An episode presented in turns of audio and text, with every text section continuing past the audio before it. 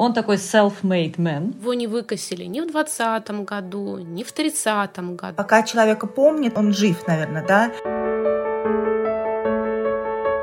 Всем привет! Вы слушаете подкаст «Подстрочник» о событиях и людях из дневника литератора Корнея Ивановича Чуковского. Этот подкаст для тех, кто когда-то учил историю, но все забыл. Вспоминаем и разбираемся вместе. С вами Александра Белогубова.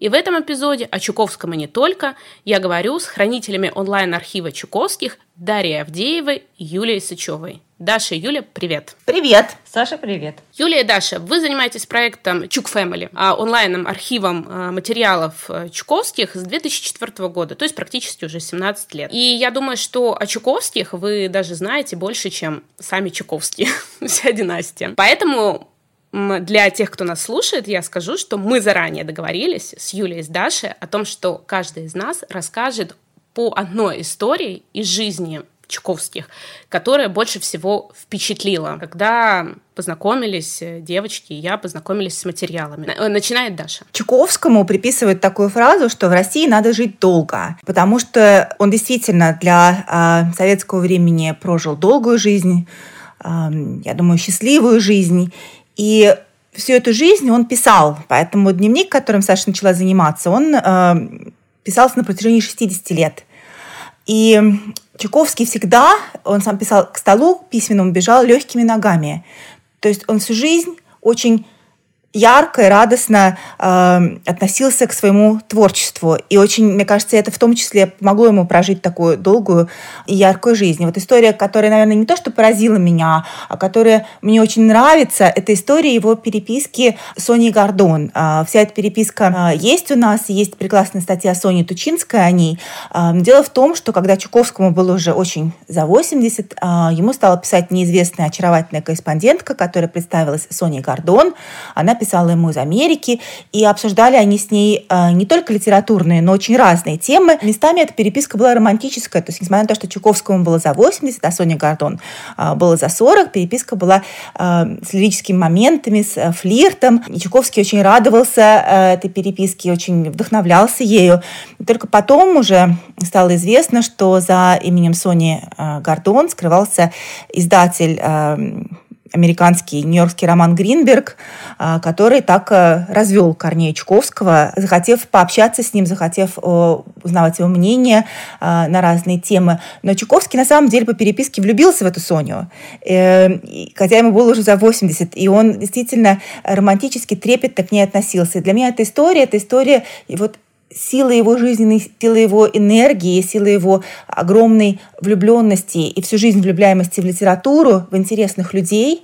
И мне кажется, что это очень хорошо э, показывает, какой он все-таки был, почему он так долго и ярко мог писать, и так долго и ярко мог разрабатывать различные темы в литературе, потому что действительно искренне э, всю жизнь, с ранней юности до самого последнего дня очень любил людей, ценил и мог влюбляться в них. Наверное, вот так. Да, моя история такая более, менее конкретная, скажем так, более глобальная. Мне э, нравится очень в э, биографии Чуковского, что он такой self-made man. Э, и это совершенно удивительно, на самом деле, как из, в общем-то, просто мальчика, который родился в Одессе, родился в семье действительно ну, малограмотной женщины. Мама у него была очень честная, работящая, в общем, хорошая во всех отношениях, но она не могла ему дать никакого интеллектуального богатства, никакого, в принципе, богатства, никаких связей. Собственно говоря, он учился в гимназии, потом его исключили по закону, как он утверждает, о кухаркиных детях. Э, биографы Чуковского считают, что это миф, что на самом деле папа просто перестал платить за его обучение в гимназии – и поскольку взрослому Чуковскому не очень хотелось об этом уже говорить и вообще, в принципе, поднимать эту тему, вот он так красиво вышел с этими кухаркиными детьми, завуалировал этот э, сюжет своей биографии. Но, тем не менее, то есть, в принципе, была достаточно такая э, бедная жизнь.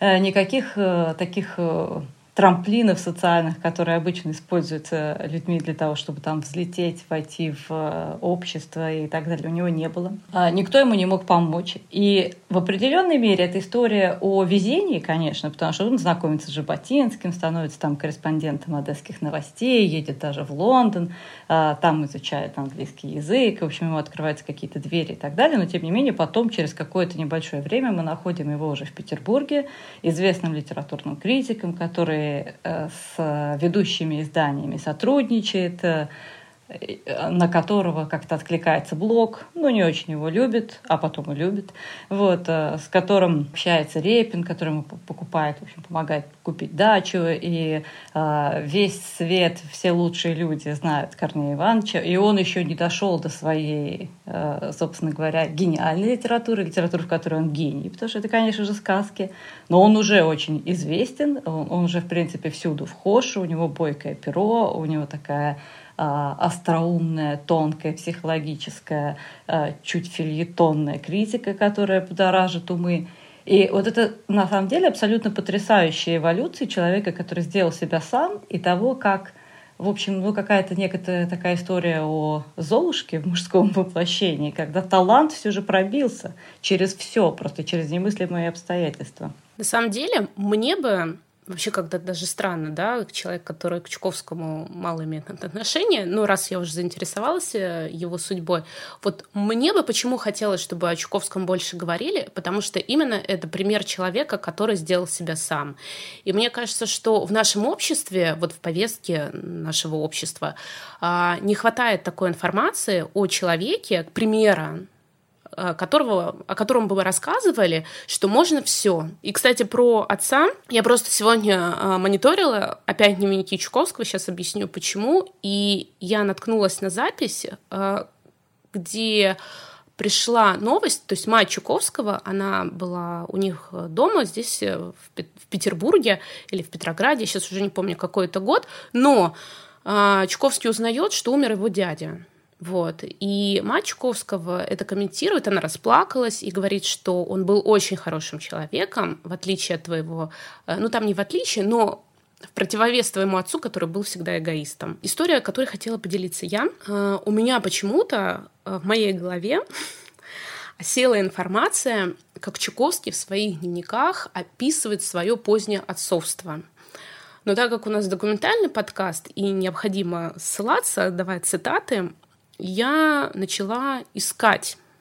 Я перерыла все свои записи, и я не нашла этой цитаты. Я перелопатила весь его дневник, я реально сегодня несколько часов просидела, и я вот не нашла э, вот этой цитаты, как он, э, этой записи, где он описывает свое отцовство, свои ощущения от отцовства в 37-38 лет.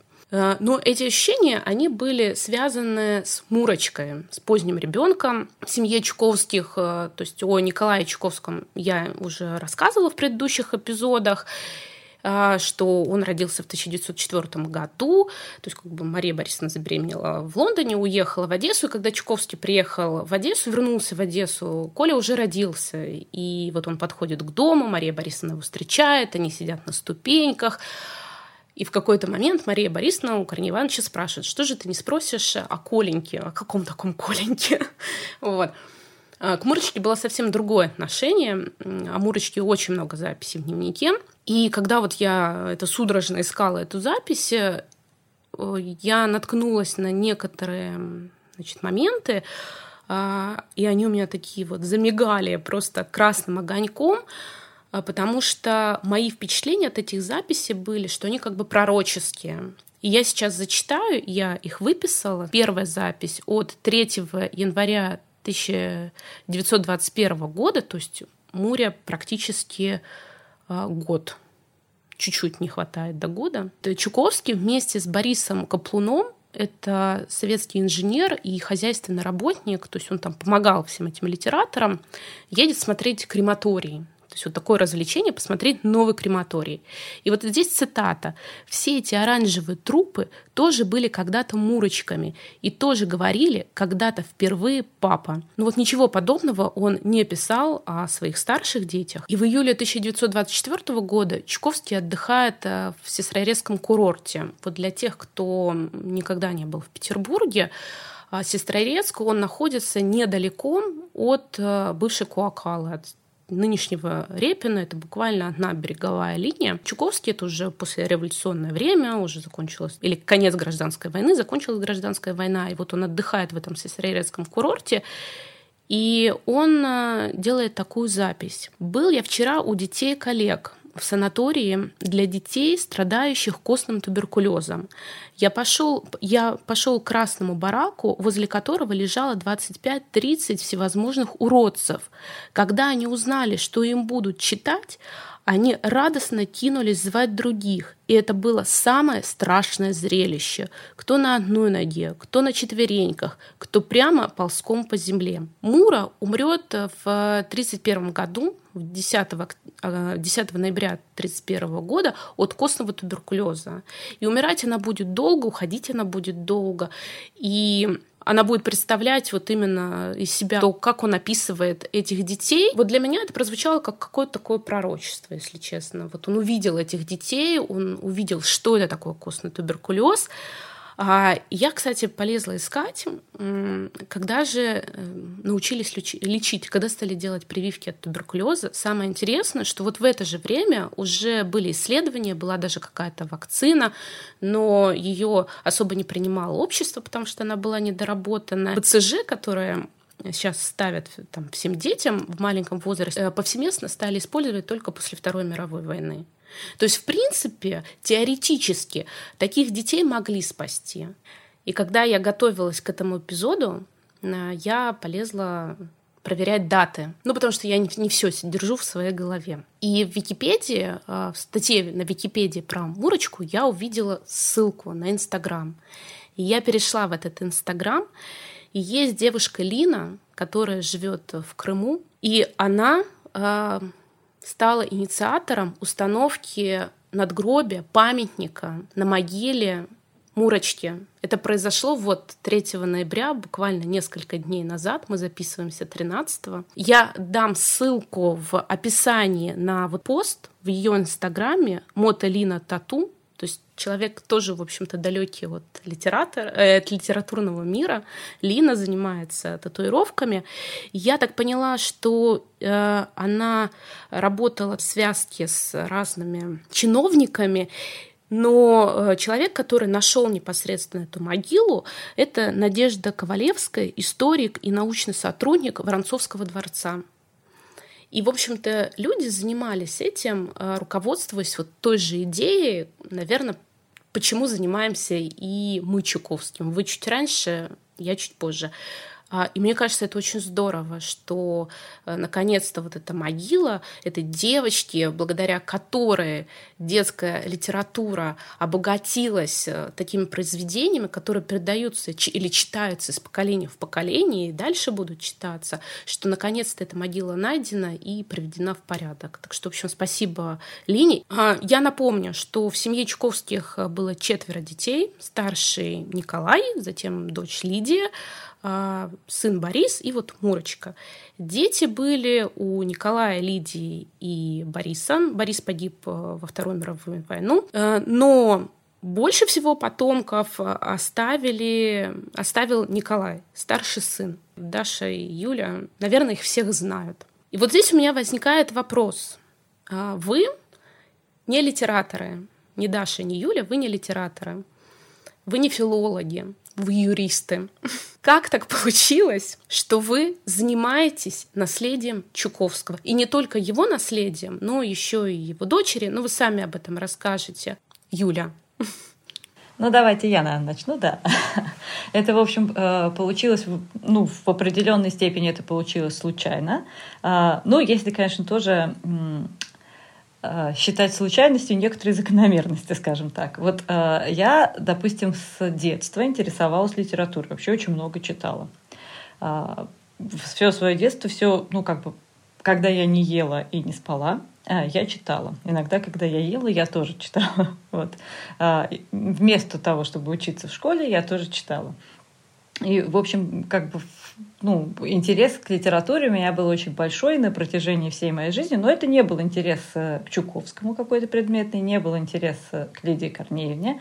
А, И вот уже ближе к студенческим годам как-то э, странным образом этот литературный общий интерес вырулил на эту тему.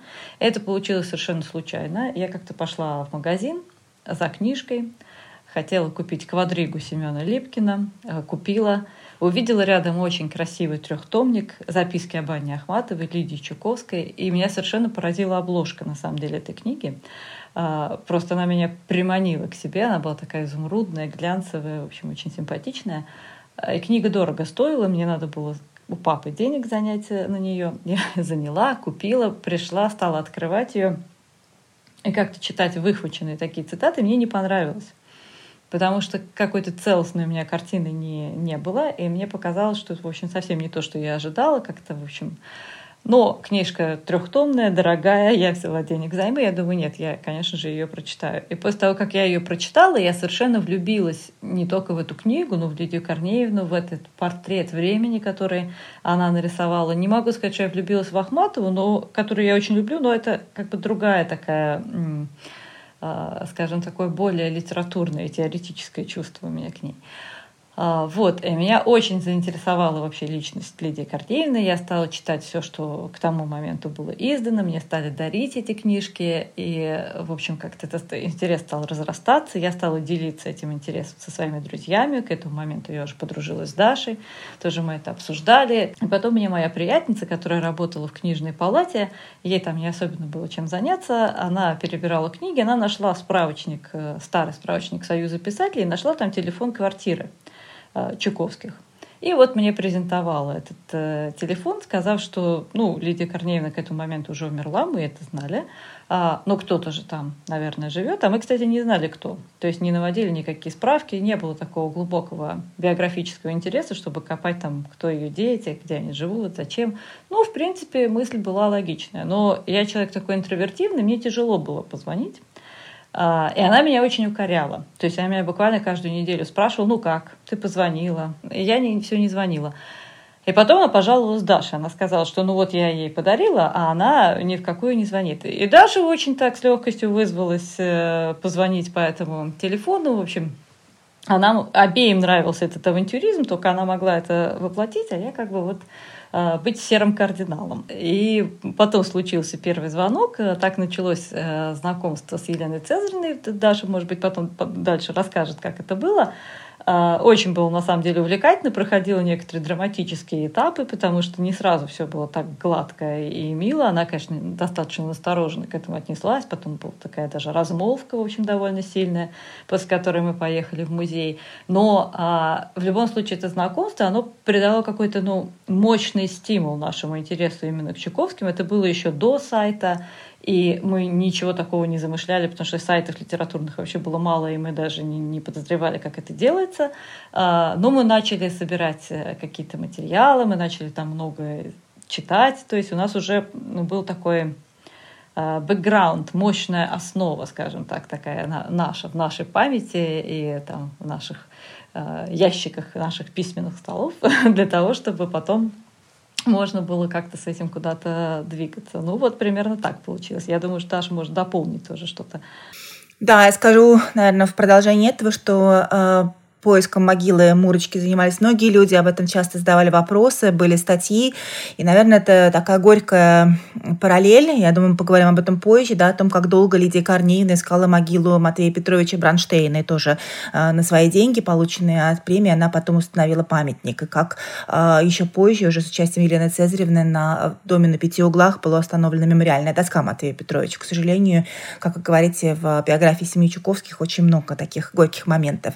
Я думаю, наверное, правильно будет сказать, что если бы мы не стали общаться с Еленой Цезаревной, сайта э, так рано или такого бы не появилось. Но сама вся эта затея с архивом, э, она сложилась из двух вещей. Из э, авантюризма нашего абсолютного юного, и второе из того, что все-таки мы любили собирать, и мы столкнулись с тем, что очень сложно собирать материалы у Чуковских и о Лидии Чуковской а, у нас были совершенно невероятные истории, когда мы ездили по редакциям журналов, доставали какие-то, выкупали архивные копии. А, я помню, мы были с Юлей а, в Прибалтике, заходили в букинистические магазины, искали книги там, потому что мы знали, что одна из близких подруг Елены Цезаревны, Сильвия Рубашова, написала книгу «Воробей на снегу», которую мы совершенно не могли достать в России. То есть мы действительно скопидомничали, мы гапсетничали, мы собирали эти материалы. У меня до сих пор дома у родителей лежат бумажные папки.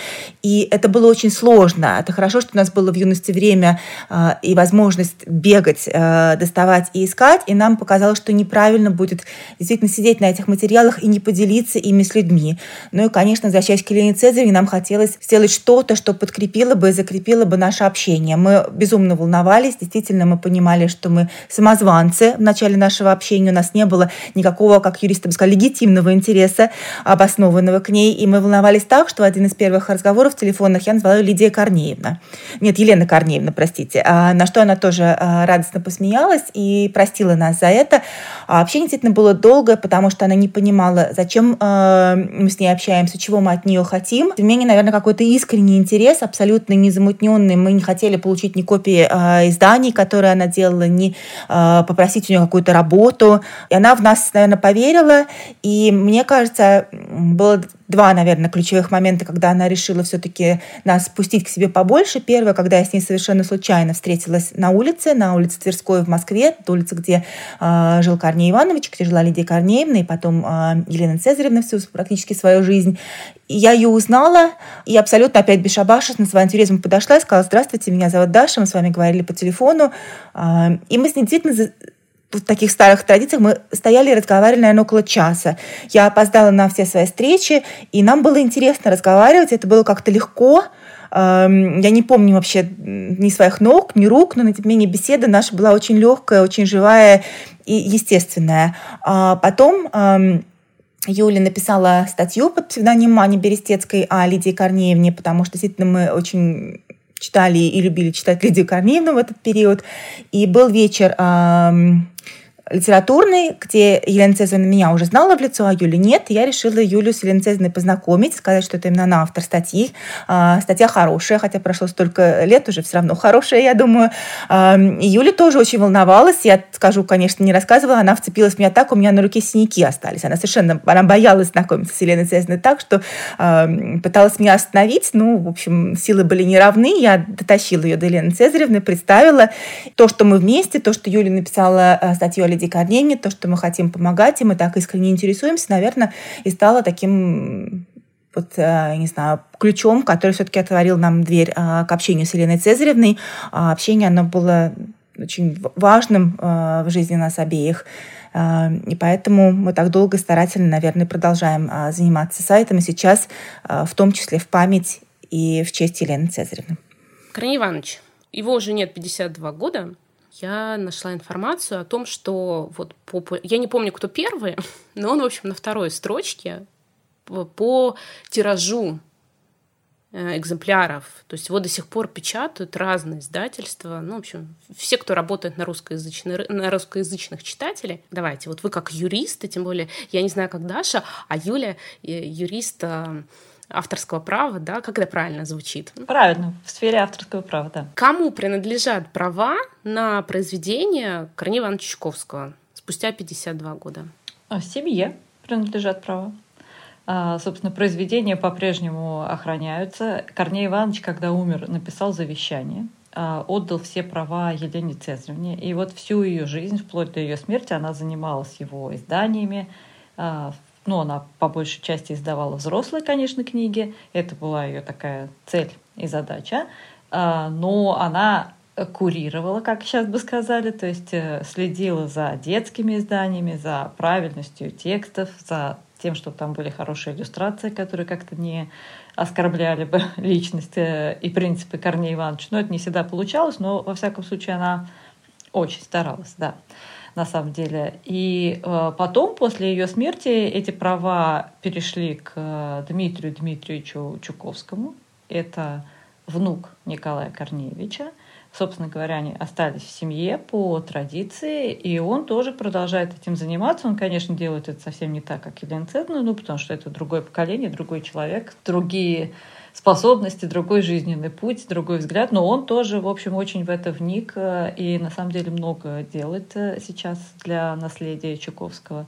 Э, и, в общем, вполне себе такой семейный и основательный подход у него. Я просто хотела добавить, вы сказали, что он э, несдаваемый русскоязычный писатель, действительно правда, но вот э, за время нашей работы с сайтом мы получаем, мне кажется, нет ни одной точки света, откуда бы не получили запрос, так или иначе связанный с использованием авторских прав на произведение Корнея Ивановича Чуковского. Ну, разумеется, из Америки, но в том числе из Австралии. Мы общались с исследователями из Японии. Одно из последних вещей, которые сделал русский кружок в Сирии, Сирии до начала вот самой последней ужасной э, гражданской войны, они проводили вечер, посвященный Корнею Ивановичу Чуковскому. И тоже э, читали его дневники и ставили, что то есть он абсолютно универсален и очень интересен, э, я думаю, исследователям разных, э, ну, русско, русско читающим, русскоговорящим исследователям во всем, во всем мире. И, наверное, добавлю еще, что всегда Елена Цезаревна, и сейчас наследники очень профессионально подходили к работе с авторскими правами. Есть литературное агентство, которое представляет их права права,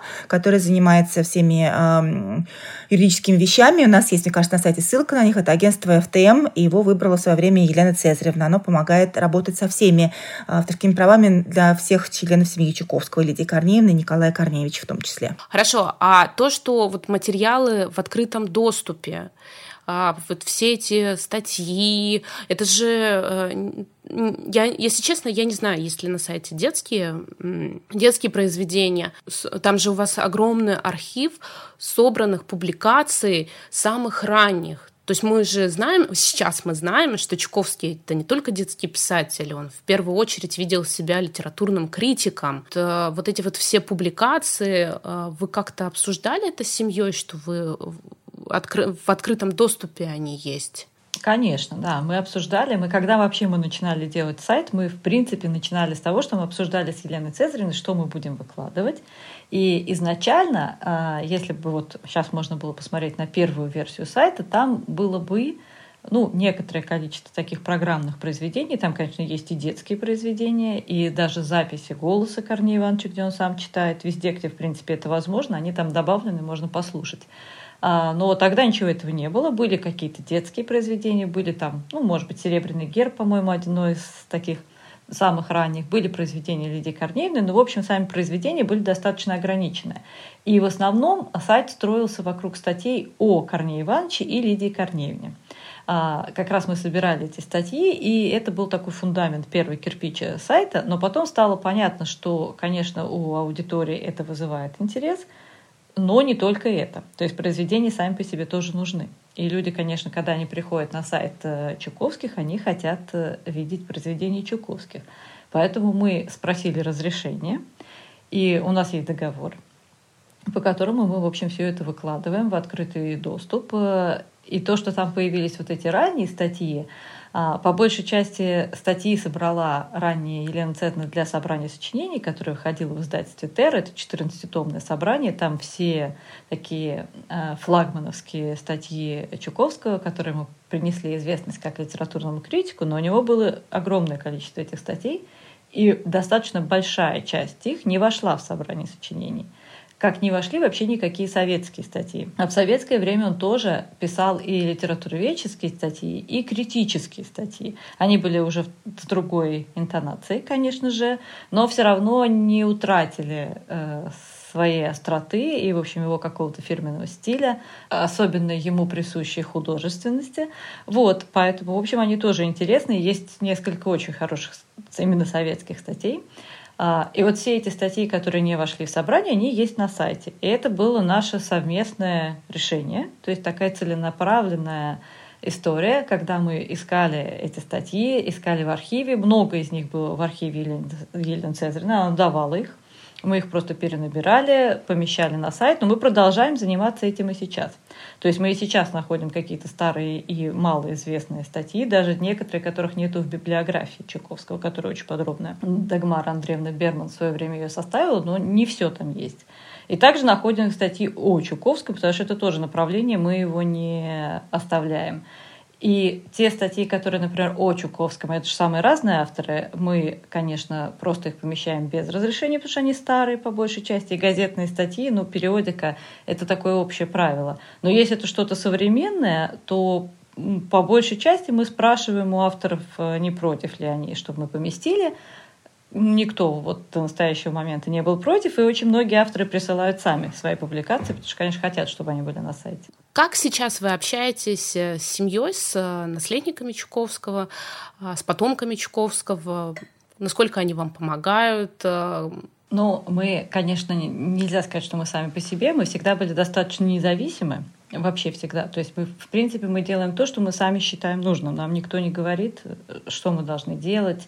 Никто не говорит, что мы там чего-то не должны делать, например. То есть у нас нету никакой там цензуры со стороны семьи. Но мы, в принципе... То есть в рамках закона, да? В рамках э, вот авторского права.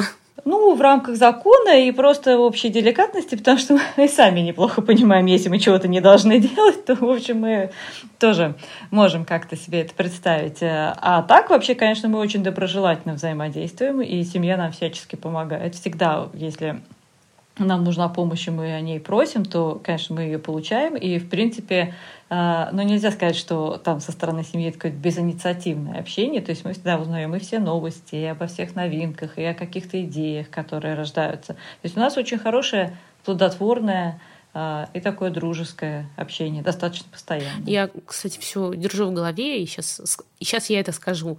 А, я прочитала, что Дмитрий Дмитриевич Чуковский, я надеюсь, сейчас не ошибусь, что он стал инициатором создания литературного конкурса имени Чуковского. Вы архивом занимаетесь 17 лет. Это огромный период. Как он повлиял на вашу судьбу, на вашу жизнь? Ведь не могла вот такая деятельность, она никак не отразиться на том, как ваша жизнь сложилась. Это, конечно, открыло нам огромную массу материала, а на самом деле больше всего это открыло для нас новые совершенно возможности, наверное, круги для общения. Самое главное и самый центр в этом – это Елена Цезаревна, конечно. Но и не только, да, и наследники нынешние э, семья Чуковских, и сотрудники Дома-музея Чуковских, с которыми мы тоже очень э, нежно общаемся и очень ценим э, их помощь и участие, и то, что они делают в Доме-музее. Э, наверное, нету ничего вот в нашей жизни я считаю, ну, как бы для себя, что через сайт мы отдаем то, что, то, что мы получили за время общения и от того, что мы читаем и занимаемся Чуковскими.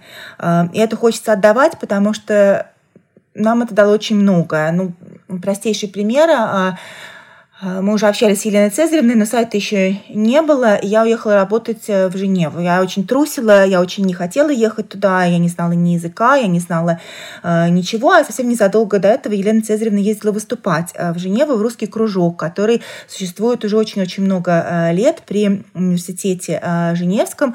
Она рассказала нам об этом и сказала, что Даша, вы поедете, вы обязательно идите туда. Им э, руководил Жорж Нева на тот момент.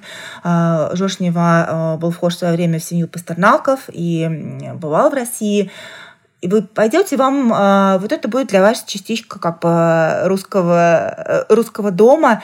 И, конечно, это не, не стало кругом моих друзей в Женеве, но это было очень важное э, место, куда я ходила все время, что я жила в Женеве, слушать разных э, людей, разные лекции, общаться э, с разными людьми, которым э, дорога э, русская литература и русская культура. И, и было немножко легче, наверное, не так страшно э, даже этого делать. Потом в Швейцарии живет, один из, а, живет одна из потомков а, Корнея Ивановича, с которой тоже мы общались, которая, например, издала, а, сейчас перевела на английский интересную повесть «Солнечная», которую написал Матвей Петрович Бронштейн. Это первое вот издание его детских книг на английском языке. То есть вся жизнь, она была связана с разными людьми, с разными ситуациями, которые нам подарило занятие Чуковского. Это огромное, наверное, поддержка и тепло, а, то, что мы делаем, потому что весь сайт, который мы делаем, это абсолютно наш самостоятельный труд. У нас нет ни материальных спонсоров, мы никогда не а, соглашались ни на рекламу, а, ни на продажу каких-то прав. Это то, что мы делаем для себя, за свой счет, и потому что нам кажется, что это очень важно. Меня это научило какому-то осознанному подходу к наследию, скажем так.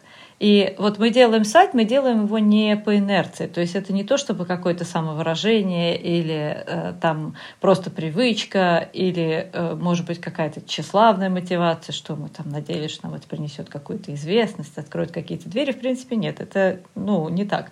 Потому что нас, мы есть в этом сайте, но нас там трудно найти. То есть это нужно очень как-то э, ну, глубоко в это вникать. Это, в общем, э, история о том, как... Э, донести э, историю русской мысли, историю русского общества, историю русской литературы до людей и сделать ее максимально доступной. То есть вот идея была всегда именно в том, чтобы это было доступно, чтобы человек, в том числе исследователь, например, мог прийти и найти очень многое на этом сайте самостоятельно. И плюс мы еще занимаемся такой ну, как бы консультативной работой, потому что нам пишут люди, просят найти какие-то издания, просят уточнить какие-то вопросы, и иногда мы а, на вопросы исследователей делаем такие свои маленькие исследования в ответ, им посылаем, и потом это становится, ну, вот каким-то небольшим стимулом для дальнейшего развития. То есть, в общем, это такой осознанный вклад, ну, как бы в то, что сделать общество лучше.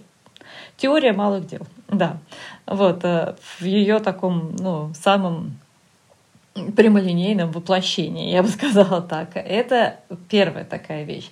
А потом, в принципе, просто работа с этим архивом — это еще огромный пласт знаний. Вот то, что я, например, знаю о 20 веке, я знаю в основном э, из этого архива или в связи с этим архивом. Потому что, ну, как обычно, мы когда что-то читаем, то за что-то мы зацепляемся, какой-то сюжет нам становится более интересен, и это разматывается такой клубок, то есть мы начинаем читать следующую книгу и следующую книгу, и вот мы видим, например, где-то какую-то фамилию, думаем, а, так, а кто это? Потом, о, это вот такой-то, и мы берем о нем какую-то литературу, то есть это просто, в принципе, открывает огромный пласт ну, знания, понимания судеб, драматургии этого века. А, в общем, это очень важно, на самом деле. Важно знать э, свое прошлое, потому что без прошлого нет настоящего и будущего. То есть это как бы некие э, истоки, да, как если сейчас человек приходит к психологу, то такая модная теория, что все, все пошло из детства. Ну, я лично я с ней не совсем согласна, но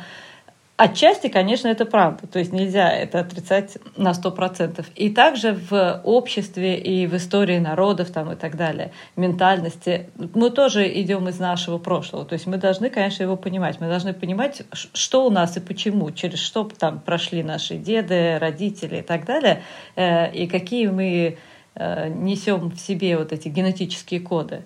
На ваш взгляд, как ему удалось выжить? Его не выкосили ни в 2020 году, ни в 30 году. То есть, да, его семью задело, но конкретно он, ну вот он, он устоял, его не зацепило.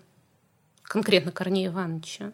Вот как вам кажется, как так у человека, который был не таких революционных, то есть они, скорее, все были за революцию, и за изменения, и за против монархии, да, но не за большевистские идеи, то, что в результате-то вышло.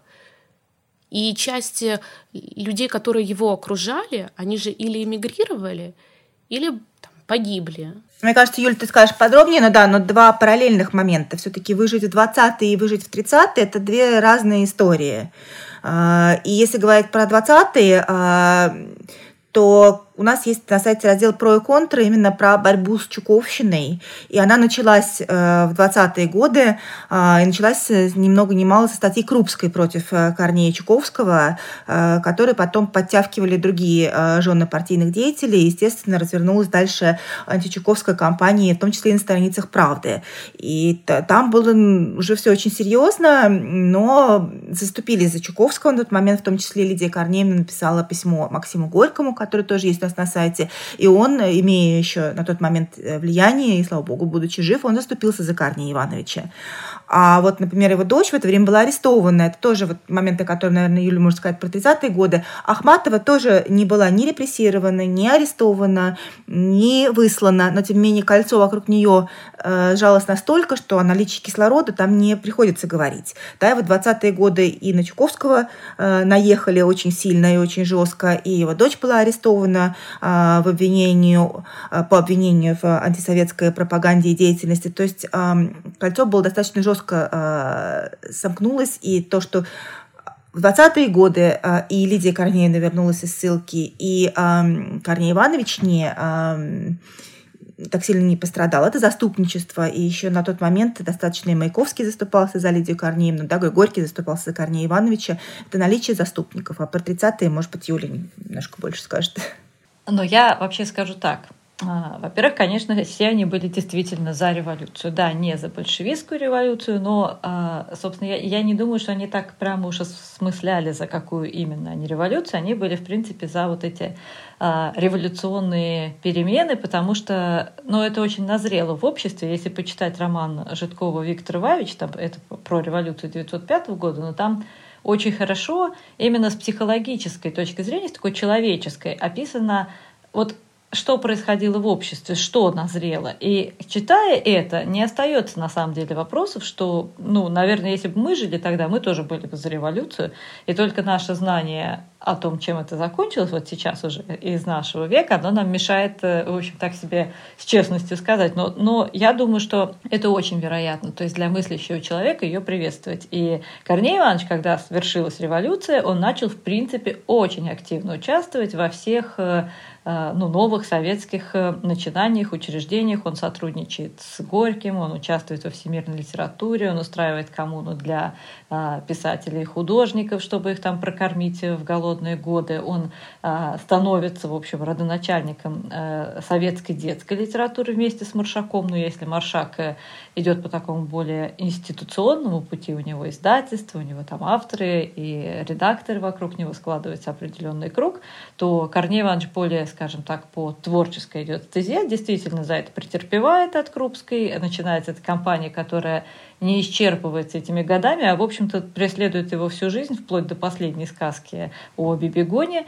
А, и очень много драматических моментов, мне кажется, он из-за этого пережил. И я думаю, чисто такого а, и страха потерять и работу, и, и как бы благополучие, и все остальное. Вот. Но тем не менее, он понимает, в общем, он, он человек с большой интуицией, с каким-то таким историческим чутьем, он, в общем, если так выразиться немножко вульгарно, понимает, куда дует ветер, да, и он начинает э, мимикрировать. Он как бы всю, всю свою жизнь идет по кочкам, как по болотной топи, перескакивая с одной кочки на другую, то есть находя для себя какие-то новые амплуа, ипостаси, которые, в общем, немножечко его образ примеряют с действительностью. То есть он не оказывается в конфронтации.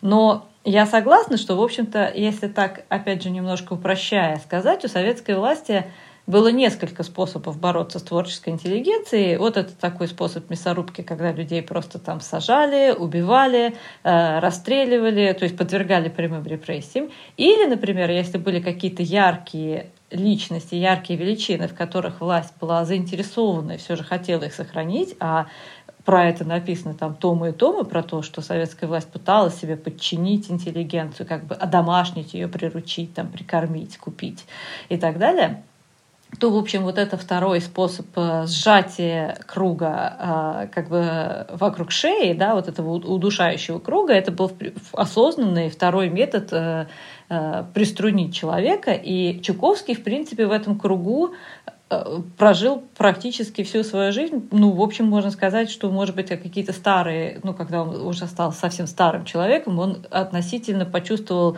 э, свободу и благополучие уже после Оксфорда, а до этого находилась масса таких репрессивных способов и вмешательства репрессий в его семью, а, и угрозы лишиться работы, а он был этой семье большой, единственным кормильцем на самом деле. И, конечно, его дети, которые тоже, допустим, работали, но они в определенной мере понятно, что все были связаны с ним и с его авторитетом и с его защитой и так далее. И от его положения напрямую зависели все эти э, взрослые люди – в большом количестве. И он понимал, что его жизнь не принадлежит только ему одному, чтобы он мог так, я не знаю, вольно ею распорядиться, э, и сказать, ну ладно, я вот э, скажу там честно, пойду, значит, вот в банк Вот, он так не мог. И это было, конечно, абсолютно сознательная такая, мне кажется, стратегия. А, ну и определенно, почему, собственно, почему его не затронуло, я думаю, я бы не сказала, что его не затронуло. Его затрагивало по очень разным фронтам. А, но в плане того, что он выжил, ну, во-первых, он не один, скажем так, все-таки многие выжили, а, можно там много назвать э, имен. А, я думаю, что вот его яркость, талант этому поспособствовали, ну и определенное везение. А мне кажется, у него в жизни, в общем, было везение. Он был довольно удачливым человеком. У него было несколько страшных ударов, которые он пережил, но жизнь человека, она вообще такая, как, как зебра. То есть нельзя прожить жизнь так, чтобы у тебя не было ударов. Ни одной такой жизни нет.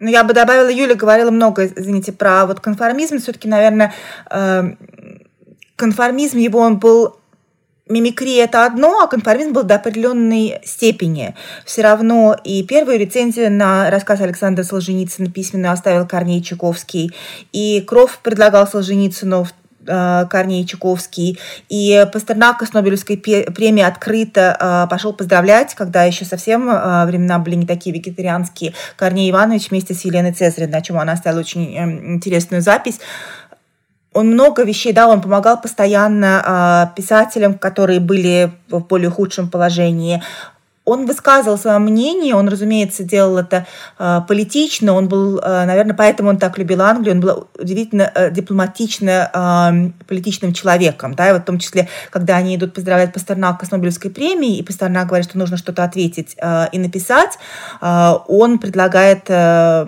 прекрасные варианты дипломатических способов ответить, в том числе и э, на наезды советского правительства и на приглашение э, от Шведской академии.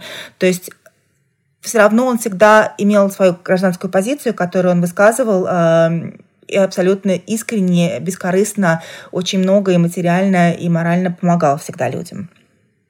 То есть про это тоже не надо не забывать. Не, вообще он был верен себе. Он всегда был верен себе, но он был осторожен.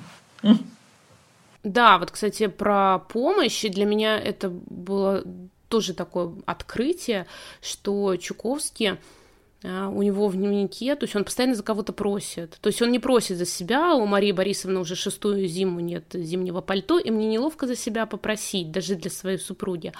А вот я иду и за кого-то прошу, чтобы дали паёк, э, помогли одежды. Как вы думаете, э, была ли мысль в начале 20-х годов, э, когда была возможность уехать, ну или люди искали способы уехать, скажем, невозможность, а именно люди пытались уехать, у Чуковских эмигрировать? Ну, я думаю, что нет, потому что, во-первых, об этом ничего не известно. А, наверное, так или иначе было бы известно. Во-вторых, конечно, те же самые возможности, которые были у других, в общем, были и у Чуковского. То есть, если бы он очень сильно захотел, то, наверное, он бы эмигрировал. Но как раз это вот к вопросу о том, что я говорила, я думаю, что он видел себя в этой стране. И э, э, на самом деле эту точку зрения разделяла и Лидия Корнеевна, которая попала тоже в очень тяжелые потом политические обстоятельства, и Елена Цезаревна. А уж для Корнея Ивановича, как для человека пишущего, вообще, конечно, важна была э, языковая среда. Это же очень важно для писателя на самом деле. Э, и мне кажется, что ему очень хотелось э, служить, в общем, вот, ну, русскому читателю, э, своему читателю. И, то есть ему не хотелось там где-то печататься за границей, быть в эмигрантских кругах, может быть, там, я не знаю, думать о заработке, хотя эмигрантский хлеб был очень тяжелый в те годы.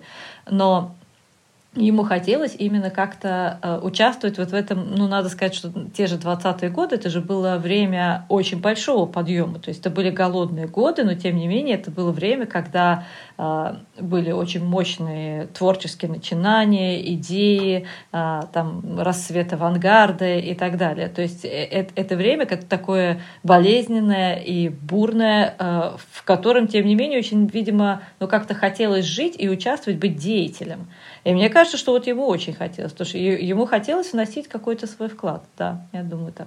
У нас э, несколько раз э, упоминалась фамилия Бронштейна, Матвея Бронштейна. Это второй муж э, Лидии Корнеевны. Даша, расскажи поподробнее. уникальный. Чем больше проходит времени, тем больше, на самом деле, объективных свидетельств. Я нашла недавно статью, которую мы еще не успели поместить на сайт из украинской газеты «День», о том, что он действительно гениальный, талантливый физик. 32 год ему шел, когда он э, был расстрелян, и за это время он успел сделать необыкновенно много, да, и в теоретической физике, э, и даже успел написать три книги для детей под влиянием Лидии Корнеевны, да, это и э, мне кажется, я говорила солнечное, это неправильно я сказала. Солнечное, это, а, когда я говорила о книге Бронштейна, это повесть, естественно, Корнея Ивановича Чуковского. Он написал книгу о гелии, она называется «Солнечное вещество». Да. И он познакомился с ним Лилия Корнеевна случайно. Она в этот момент э,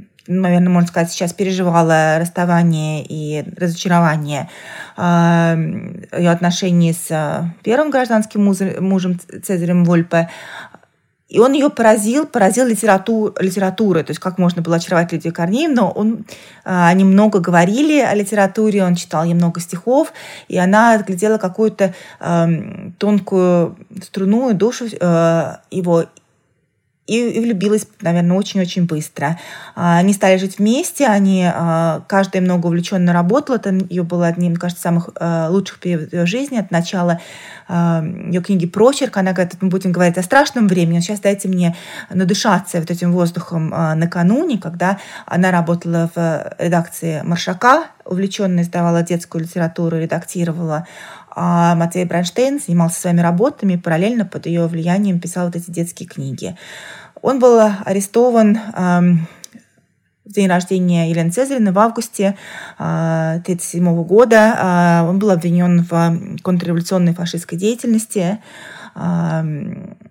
Есть воспоминания, которые потом Лидия Корнеевна получила от одного из его сокамерников, которые выжили о том, как все это происходило. И через э, несколько месяцев, естественно, в тот же день, когда был вынесен фальшивый приговор, он был расстрелян и похоронен на Левашовском кладбище. И все, что мы знаем о его жизни, это собирала Лидия Корнеевна очень старательно. Говорю, она же поставила памятник на Левашовском кладбище.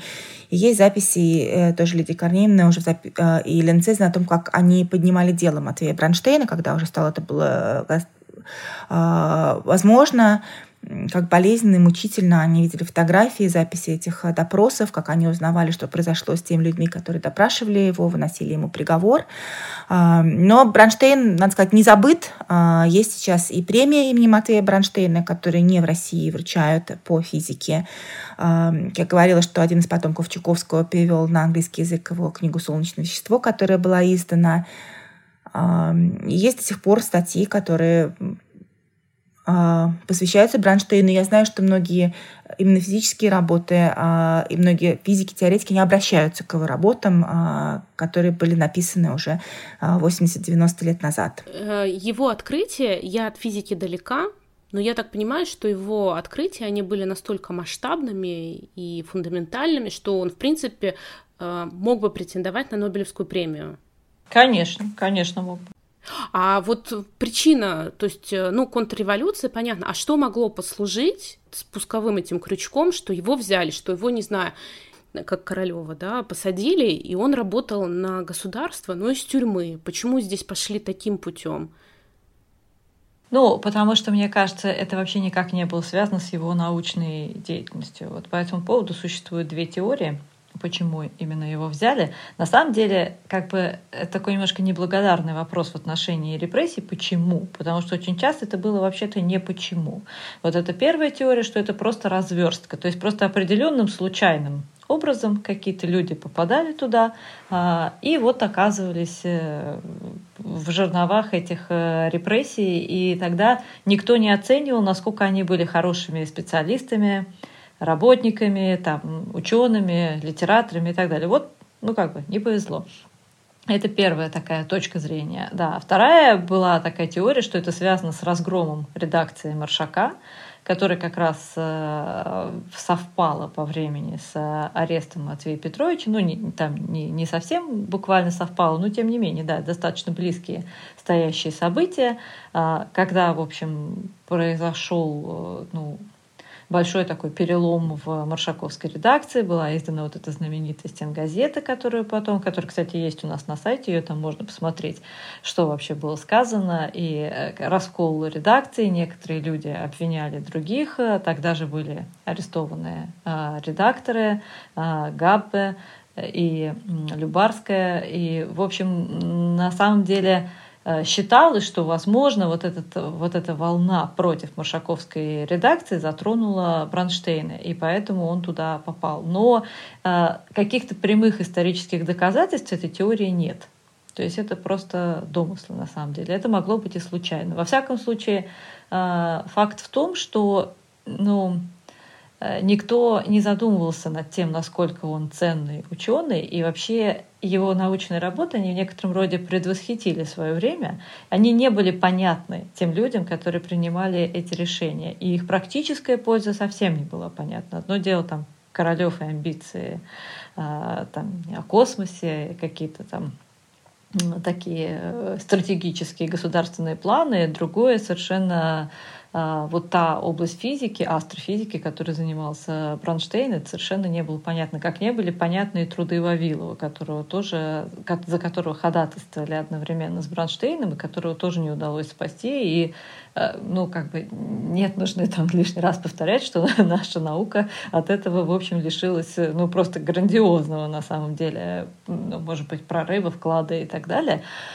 И э, вот тут получилось то точно так же, на самом деле.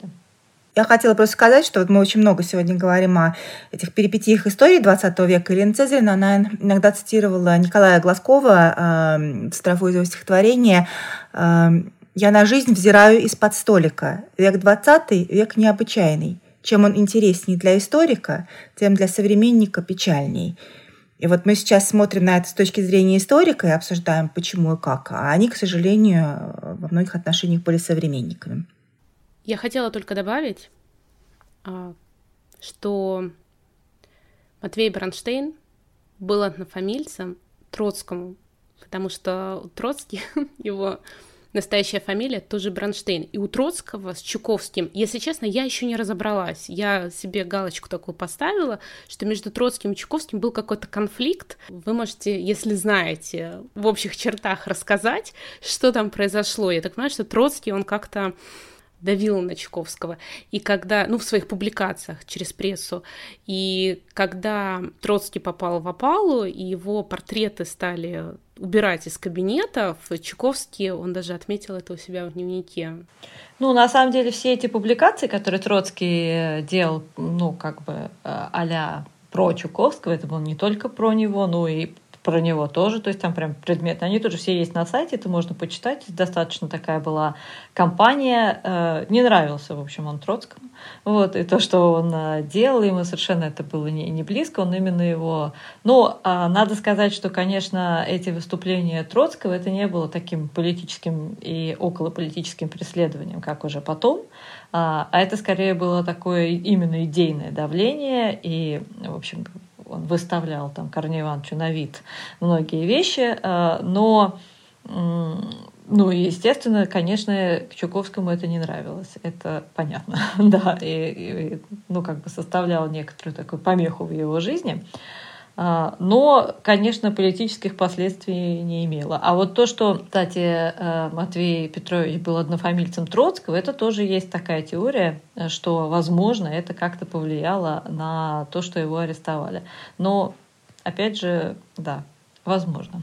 Мы плавно подошли к завершению нашего разговора. Я узнала для себя очень много нового. И так как у нас формат интервью, то я решила а, воспользоваться фишкой, позволить себе немножко так побыть в роли Владимира Владимировича Познера, который у своих собеседников спрашивает, если бы они стали перед Богом, чтобы они у него спросили. И за ним Юрий Дудь, который спрашивает, если бы вы встретили Владимира Владимировича Путина, чтобы вы у него спросили. Я, кстати, скажу, что а, в дневниках у Чуковского есть Владимир Познер, это был друг Николая Чуковского, но это не Владимир Владимирович Познер, которого мы знаем, телеведущий, а, а его двоюродный дядя, очень тоже такая интересная история, что семья Познеров эмигрировала, и вот э, отец потом, отец Владимира Владимировича Познера вернулся обратно в Советскую Россию с семьей, а вот та ветка, они остались за границей. А, так вот, если бы вы встретили Чуковского или Лидию Корнеевну, что бы вы им сказали? Даша? На самом деле не знаю. То есть кроме э, таких банальных слов благодарности, признания, э, хотела сказать, наверное, сказать, что они, да, то есть пока человека помнит, он, он жив, наверное, да, и что их помнят, что они живы, э, что мы не из самохвальства, а просто именно из благодарности, что и мы в том числе стараемся приложить руку к тому, э, чтобы они э, были живы в памяти людей, э, что, наверное, мы им благодарны.